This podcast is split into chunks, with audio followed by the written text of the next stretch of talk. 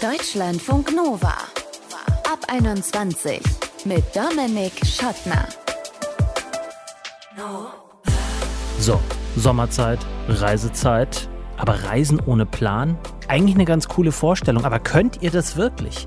Oder braucht man nicht doch gerade jetzt, wo der Rest im Leben so wirklich unsicher scheint, braucht man da nicht eigentlich eine richtig gute Organisation, einen richtig guten Plan, wo B auf A folgt und C auf B und D auf C und so weiter? Sprechen wir drüber in diesem Ab 21 Podcast. Schön, dass ihr dabei seid. Mit dabei ist Kerstin Heuwinkel, Professorin an der Hochschule für Technik und Wirtschaft des Saarlandes. Sie ist Professorin für internationales Tourismusmanagement und erzählt uns, wie gut man manche Dinge planen kann, wo man vielleicht auch mal ein bisschen locker lassen kann und vor allem auch, was ihr eigener Planungsfail war in den vergangenen Jahren. Kennt ihr vielleicht selber, man plant was. Ich habe zum Beispiel vor kurzem ganz viel Zeit damit verbracht, passende Campingplätze zu finden für meine Fahrt nach Südfrankreich, weil ich einfach keinen Bock habe, da irgendwo frei zu stehen. Oder Fahrradtouren ohne Planung. Geht bei mir gar nicht. Das kennt auch meine Kollegin Anna Hatzeleck, die ist leidenschaftliche Bergsteigerin und überhaupt Freundin der Berge und genauso heißt auch ihr Podcast beim Bayerischen Rundfunk, den sie zusammen mit zwei Kolleginnen macht, Bergfreundinnen und mit Anna möchte ich jetzt über gute Planung sprechen. Hi. Hi, grüß dich Dominik. Wann hast du deine letzte Bergtour geplant? Wann ich meine letzte Bergtour geplant habe, das ist tatsächlich kein Prozess, den man so von vorne bis hinten an einem Stück durchzieht, sondern das geht manchmal so stückchenweise und dann ist die Antwort gestern. Mhm. Und äh, wie lange ist so ein Prozess? Je länger, je länger die Bergtour ist oder ist kann auch eine einstündige kleine Wanderung schon einen halben Tag in Anspruch nehmen. Das kann mitunter einen halben Tag in Anspruch nehmen, wenn das vielleicht ein total abgelegenes Gebiet ist. Also sagen wir mal zum Beispiel, man hat einen bestimmten Wasserfall, den man unbedingt mal sehen möchte oder so, und der ist eigentlich nicht so ganz fernab der Zivilisation, aber ähm, der Weg dorthin ist trotzdem irgendwie komplex oder man kennt sich mit der Gegend noch so gar nicht aus. Dann kann auch so die ganz, ganz kleine Wanderung vielleicht mal einen halben Tag Tagplanung in Anspruch nehmen. Kann schon sein. Ja. Ja, aber normalerweise würde ich sagen, es ist direkt proportional. Also je länger die Tour, ah. desto länger die Planung. Da hat jemand im Matheunterricht aufgepasst, auf jeden Fall. Wie detailliert ist denn so eine Planung bei dir? Klar, die Route von wo nach wohin ungefähr, aber was kommt da noch so mit rein? Da kommt Verschiedenes mit rein. Also jetzt im Hochsommer ist zum Beispiel tatsächlich die Wasserversorgung bei längeren Bergtouren ein Riesenthema, weil die ganze Geschichte teilweise sehr schweißtreibend ist. Ich kann aber nicht mhm. überall in allen Bergen davon ausgehen, dass es Wasser geben wird. Es gibt einfach Gesteinsarten, da versickert es so schnell, bevor man irgendwie rankommt jetzt als Mensch. Und dann muss man einfach für den ganzen Tag oder auch meinetwegen für die ganzen drei Tage das Wasser von vorne weg selber mitschleppen. Das ist zum Beispiel mhm. eine Sache, das macht einen riesen Unterschied, wenn man dieses Wissen mal hat, ob man sich von Anfang an neun Kilo Wasser auf den Rücken packt oder halt nur einen halben. Okay, dann lass uns bei dem Beispiel bleiben. Wie findest du mhm. raus, äh, wenn du jetzt von München, wo du bist, äh, irgendwo in die, in die Hausberge fährst, irgendwo an den Schliersee und so einen mhm. relativ leichten Gipfel da äh, erklimmst, ähm, wo weißt du, dass da eine Wasserstelle ist? Mhm. Das ist tatsächlich in Karten, in so topografischen, also gut aufgelösten Wanderkarten, sind alle Quellen eingezeichnet und auch alle Bäche und so. Und bei den Bächen Jetzt sind wir schon sehr im Detail gelandet, aber es ist ein mhm. sehr anschaulich. Als hätte ich auch gedacht, aber Quellen. Ja, Quellen sind auch eingezeichnet und das ist super praktisch, weil das Wasser aus den Bächen nicht unbedingt trinkbar ist. Also wenn da jetzt sich oberhalb noch eine Kuhweide befindet, zu der, mm. wo halt jetzt die Kühe grasen, dann muss ich auch sowas in meine Planung einbeziehen, dass ich nicht genau dieses Wasser als mein Trinkwasser einplane. Okay, spannend. Ja. Ähm, wenn du jetzt übers Essen nachdenkst, mhm. wird es wahrscheinlich ähnlich laufen. Man kann ja nicht immer davon ausgehen, dass es jetzt da die super gut bewirtschaftete Alm gibt, wo man dann äh, schöne, weiß ich nicht, äh, was auch immer man so gerne isst, äh, Kaspressknödel isst zum mhm. Beispiel, kriegt. Ja. Ja, genau. Aber das kann man echt inzwischen, also wie du es vorhin geschildert hast, so das Informationsangebot ist manchmal ein bisschen überflutend, aber gleichzeitig ist es mhm. echt gut in so einem unwegsamen Gelände wie den Bergen, wo jetzt kein Bus fährt oder so, weiß ich einfach definitiv, auf welcher Hütte gekocht wird, auf welcher nicht. Also all sowas lässt sich mittels Online-Recherche total leicht und easy herausfinden. Und wenn es mhm. nicht so ist, dann kommt halt irgendwie die Selbstkenntnis ins Spiel und dann weiß man, wie viele Butterbrote man sich einzupacken hat. Und du hältst dich dann auch dran, dass du es äh, nicht so machst wie früher auf dem Schulausflug, wo man ja direkt äh, nach dem Einsteigen in den Bus sofort alles aufgegessen hat, sondern du weißt genau, ich brauche für jede Stunde brauche ich einen Riegel oder ein Brot oder einen Apfel und hältst dich dann auch dran. Ja, da, da würde ich jetzt Erwischt. ein bisschen ja, genau, richtig. Da würde ich jetzt lügen, wenn ich behaupten würde, dass das immer genauso eintritt und zutrifft. Das ist so ein bisschen der Punkt, wo Bergsteigen und Bergwandern einfach ähm, super viel mit Selbsteinschätzung zu tun hat und die Planung dementsprechend auch. Ich kenne mich, dass ich genauso bin, dass ich dann doch irgendwie nicht nur ein zweites, sondern vielleicht auch ein drittes Frühstück will. Und deswegen habe ich dann die Ration auch noch dabei ja. Mhm. Aber lass uns von den Bergen mal wieder runterschauen auf dein Leben in der Stadt. Äh, bist mhm. du da genauso durchstrukturiert? Also ich merke, dass ich es jetzt immer wieder geschafft habe, mich morgens äh, im Hochsommer völlig falsch anzuziehen. Dann ist irgendwie ein kaltes Wetter und ich rechne überhaupt nicht damit, weil es gestern nämlich warm war.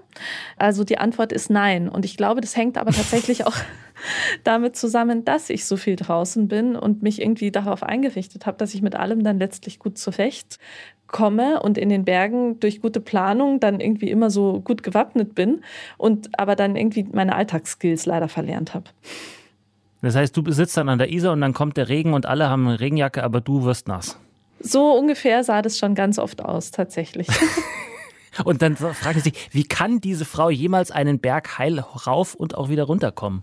Vielleicht ist es auch so ein bisschen ein unbewusstes Image wieder aufpolieren. Ne? Also, weil ich habe ja das Gefühl, diejenigen Leute, die so verschrien sind als die minutiösen Planer, also die sind nicht bekannt als die allercoolsten. Also minutiös zu planen ist jetzt nicht unbedingt ein Anzeichen von absoluter Coolness. Aber zu so einem Aufpolieren eines Images kann ja auch gehören, dass man dann und wann mal von seinen glorreichen Planungsfails erzählt, also wo mhm. man weiß, also da hat wirklich gar nichts geklappt. Äh, mhm. Gibt es sowas bei dir auch? Also, was ich immer wieder merke, ist so eine Geschichte, dass ich mit der Einschätzung meiner guten Freundinnen und Freunde oft falsch liege. Ich merke zum Beispiel in den Bergen, dass wenn jemand super, super, super sportlich ist, in anderen Kontexten, das nicht bedeutet, dass die Person in den Bergen total gut zurechtkommt. Und da hatte ich mhm. schon echt oft, dass ich Leute eingepackt habe, die in den Bergen noch nie waren, die ich dann überschätzt habe, was dann so zu Planungsfails geführt hat, insofern als der versprochene Kaiserschmarrn nie erreicht wurde oder der versprochene Gipfel nie erreicht wurde. Das sind dann so ganz, ganz grobe Abweichungen, wo ich auch selber immer wieder merke, so Mensch, Anna, du müsstest es eigentlich besser wissen. Das hier ist was ganz anderes, als in der Ebene irgendwie mal ein paar Stunden lang spazieren zu gehen. Und so ein Fail, wo du gemerkt hast, okay, ich habe jetzt andere Leute nicht nur falsch eingeschätzt, sondern ich habe auch mich falsch eingeschätzt und da hat meine ganze Planung nichts genutzt? Oh ja, ganz klarer Fall, da fällt mir auch was ein.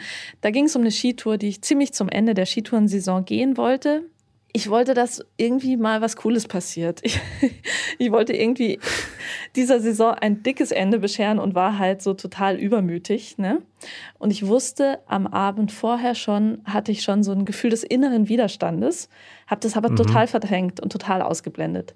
Dann in der Nacht habe ich ganz schlecht geschlafen, aber ich habe minutiös meinen Rucksack gepackt, habe zu der Gelegenheit auch irgendwie noch mal mein Equipment optimiert und habe das noch rausgeworfen, aber das noch neu gekauft. Ich habe die Rundumplanungen dafür total auf die Spitze getrieben und aber gleichzeitig mein Gefühl, ich pack das gerade nicht, überhaupt nicht zugelassen, weil ich wollte es so unbedingt.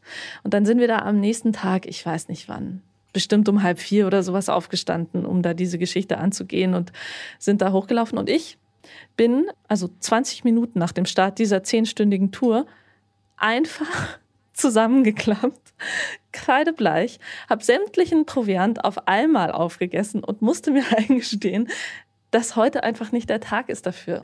Mir ging es einfach so gar nicht gut und ich habe mich gar nicht dran getraut und habe alles in mir bis dahin halt total ignoriert, bis mein Körper dann zum Glück gesagt hat, nee Anna, du heute nicht. Mhm. Und dann warst du also zum, pünktlich zum dritten Frühstück wieder im Tal unten. genau, pünktlich zum dritten Frühstück. Die anderen haben die Tour dann durchgezogen und ich habe tatsächlich einfach zehn Stunden im Auto geschlafen. auch okay mhm. mal, oder? Auch okay, Kann man ja. mal machen. Ja, war in Ordnung. Ich war hinterher entspannt. Anna Hatzeleck über gute Planung einer Bergtour oder auch mehrtägiger Bergtouren oder Fahrradtouren. Wie weit sie ins Detail geht, hat sie uns hier auf Deutschlandfunk Nova erzählt. Vielen Dank. Danke dir.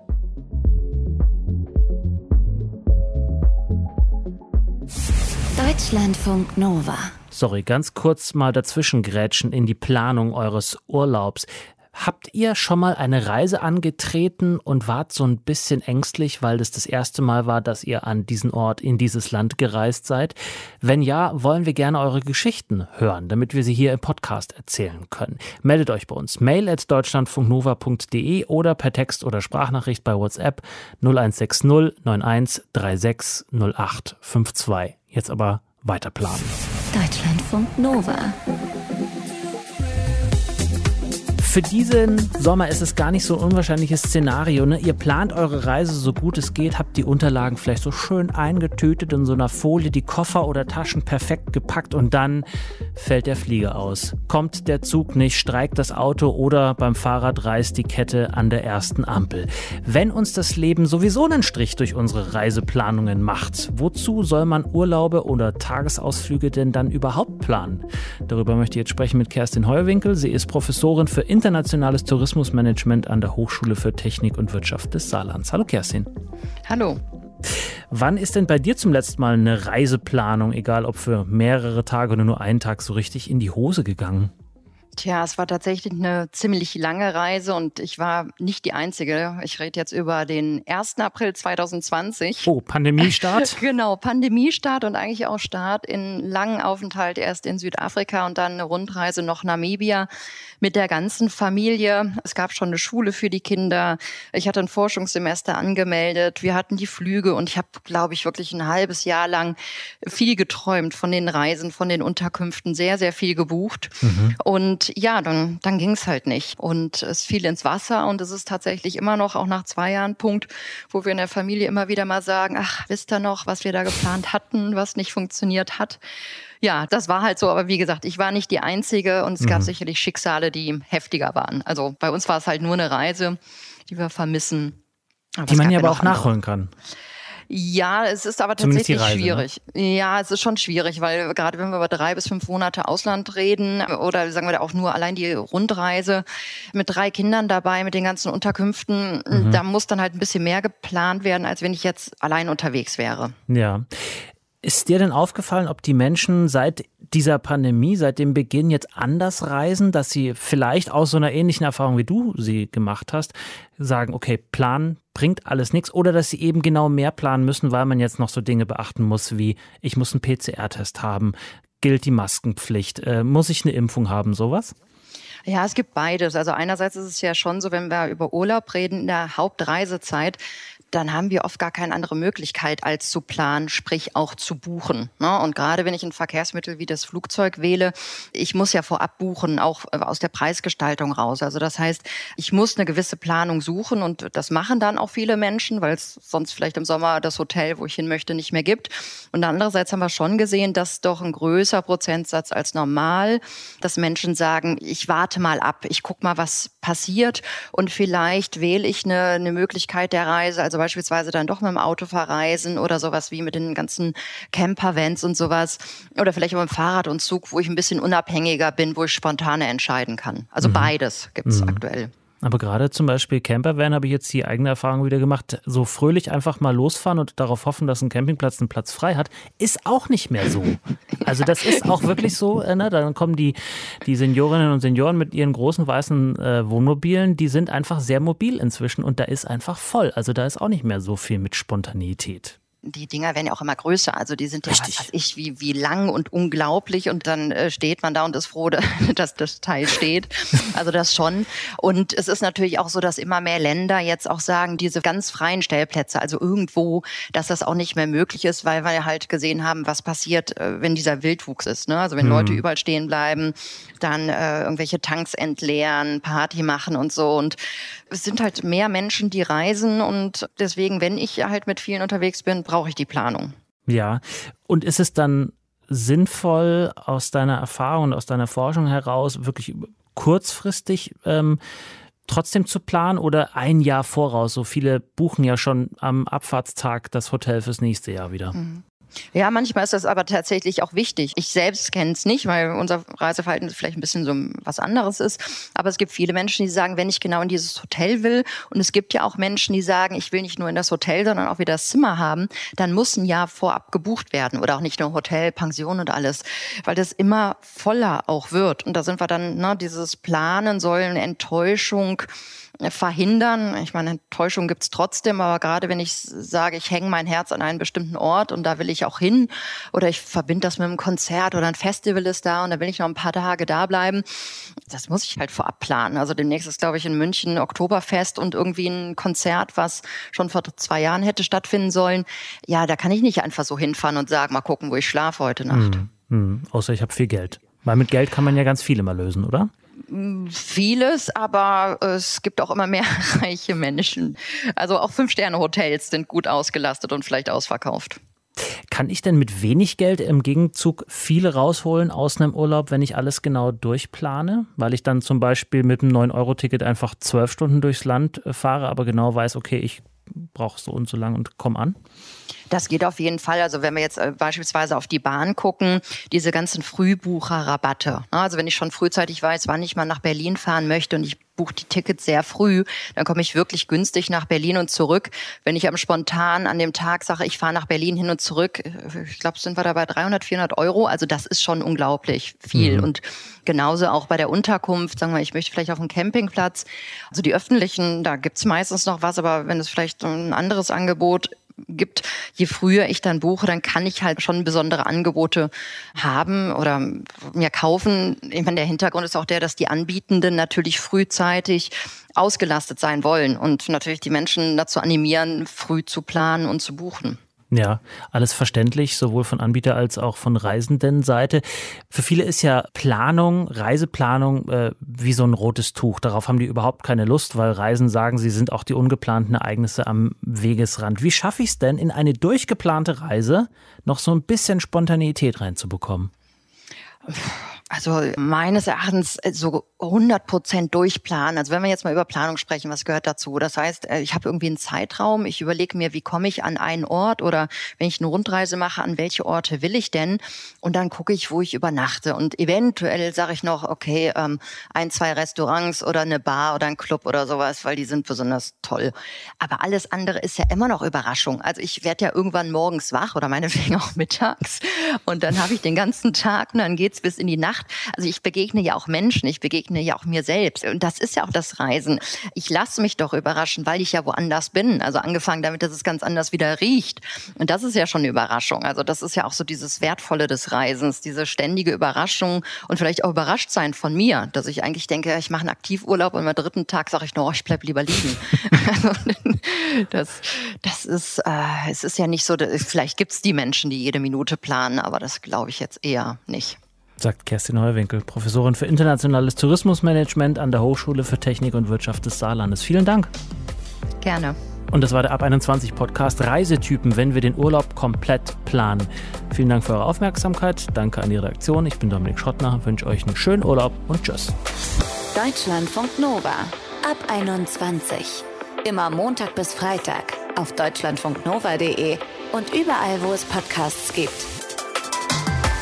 Deutschlandfunk Nova ab 21.